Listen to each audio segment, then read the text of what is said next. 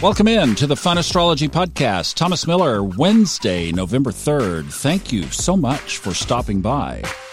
We're going to do a listener question here, but I wanted to set the stage for really tomorrow's the big day, as we've been talking about. Mentioned it on Monday. Here we'll reference it again. The new moon tomorrow, which happens at 5:14 p.m. tomorrow evening. So we'll talk about that tomorrow, and we'll actually look at the alignments in the sky when the moon is new at that hour. But backing that up, it's in Scorpio, so we've got to get the moon into Scorpio, and that's what today is about. So 8:52 p.m. tonight, Eastern Time, we get a Scorpio moon, and that will be in Scorpio all the way through Friday. So basically, all of tomorrow, all of Friday, Scorpio moon. The other things that have been in the chart are still in the chart. So the sun is still opposite Uranus. Expect the unexpected, and that could be, again, I think opposites have very much two sides. So we could either expect a positive or you could expect something that maybe would allow for some growth. Mercury and now the moon are both square to Pluto, just like we talked about, uh, what, yesterday? And today also, the moon will be trining Jupiter.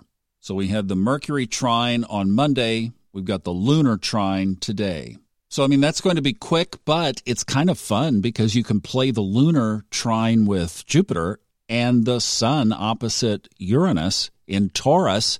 Bring in some money. Why not? Use the stars, but you got to jump on that moon. That's an 8 a.m. aspect. So, you, Eastern time. Yeah. So, early bird gets the worm. Okay, are your thinking caps on? Because if they are, I'd like to do a, a thinking cap listener question. You ready? Set? Hi, Thomas. It's Ashley. I love your podcast and look forward to it every morning. I had a question about moving different cities and your houses. For example, if you had Saturn in the sixth house and you moved to a different city, is it possible that it, it could shift to, say, the seventh house if the time zone was different? Thanks. Ashley asked this question right after I had narrated a chapter in Steven Forrest's new book, The Endless Sky, talking about the parallax moon, where it's kind of the similar thing that she's asking here about changing locations and might the location of that planet change? So here's why I was saying we've got to get our brains screwed on because I am looking here at a nasa.gov website that if you searched it up, you would look for experiencing parallax with your thumb. NASA. That would get you there. What Steve was advocating is same thing that actually the moon, the parallax moon, is a different degree than your natal moon. And that can make a big difference, especially in the progressions.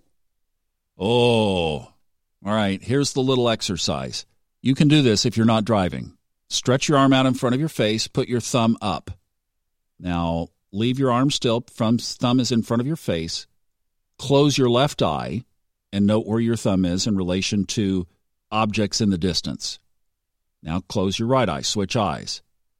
And even though you have not moved, it looks like your thumb is in a different spot, just slightly, relative to the background. And as the article says, this apparent shift in position is known as the parallax. Basically, as your brain is trying to figure out the difference of the distance of the things in the background behind your thumb. Now, do the same thing, but this time move your thumb way up close to your face and notice how it changes. it rocks back and forth. Boom, boom, boom, boom. Well, what Steve was pointing out with the moon is the moon is like the thumb close up to your face because the moon is only 240 or so thousand miles away from the earth. Saturn, on the other hand, is way out there. I mean, your arm isn't long enough, right? So Saturn's parallax, its shift, doesn't look like it moves that much. The moon's parallax, the moon's shift, moves quite a bit. And here's the rub astrology presumes that no matter where you are in the world, the center of the astrological wheel is the center of the earth, not where you're standing on the planet. And that can affect basically the position of the moon in a chart.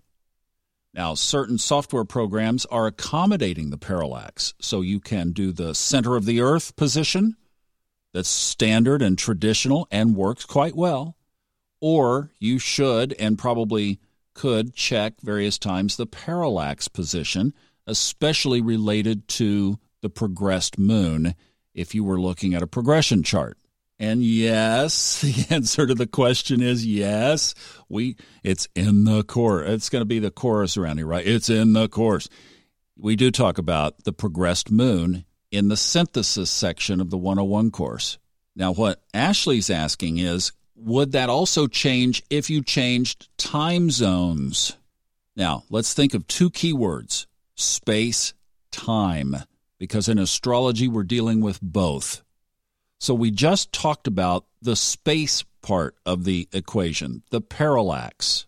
Now let's talk about the times. Now, what she's asking, I think, if I'm clear on this, is would your natal planets change if you changed time zones?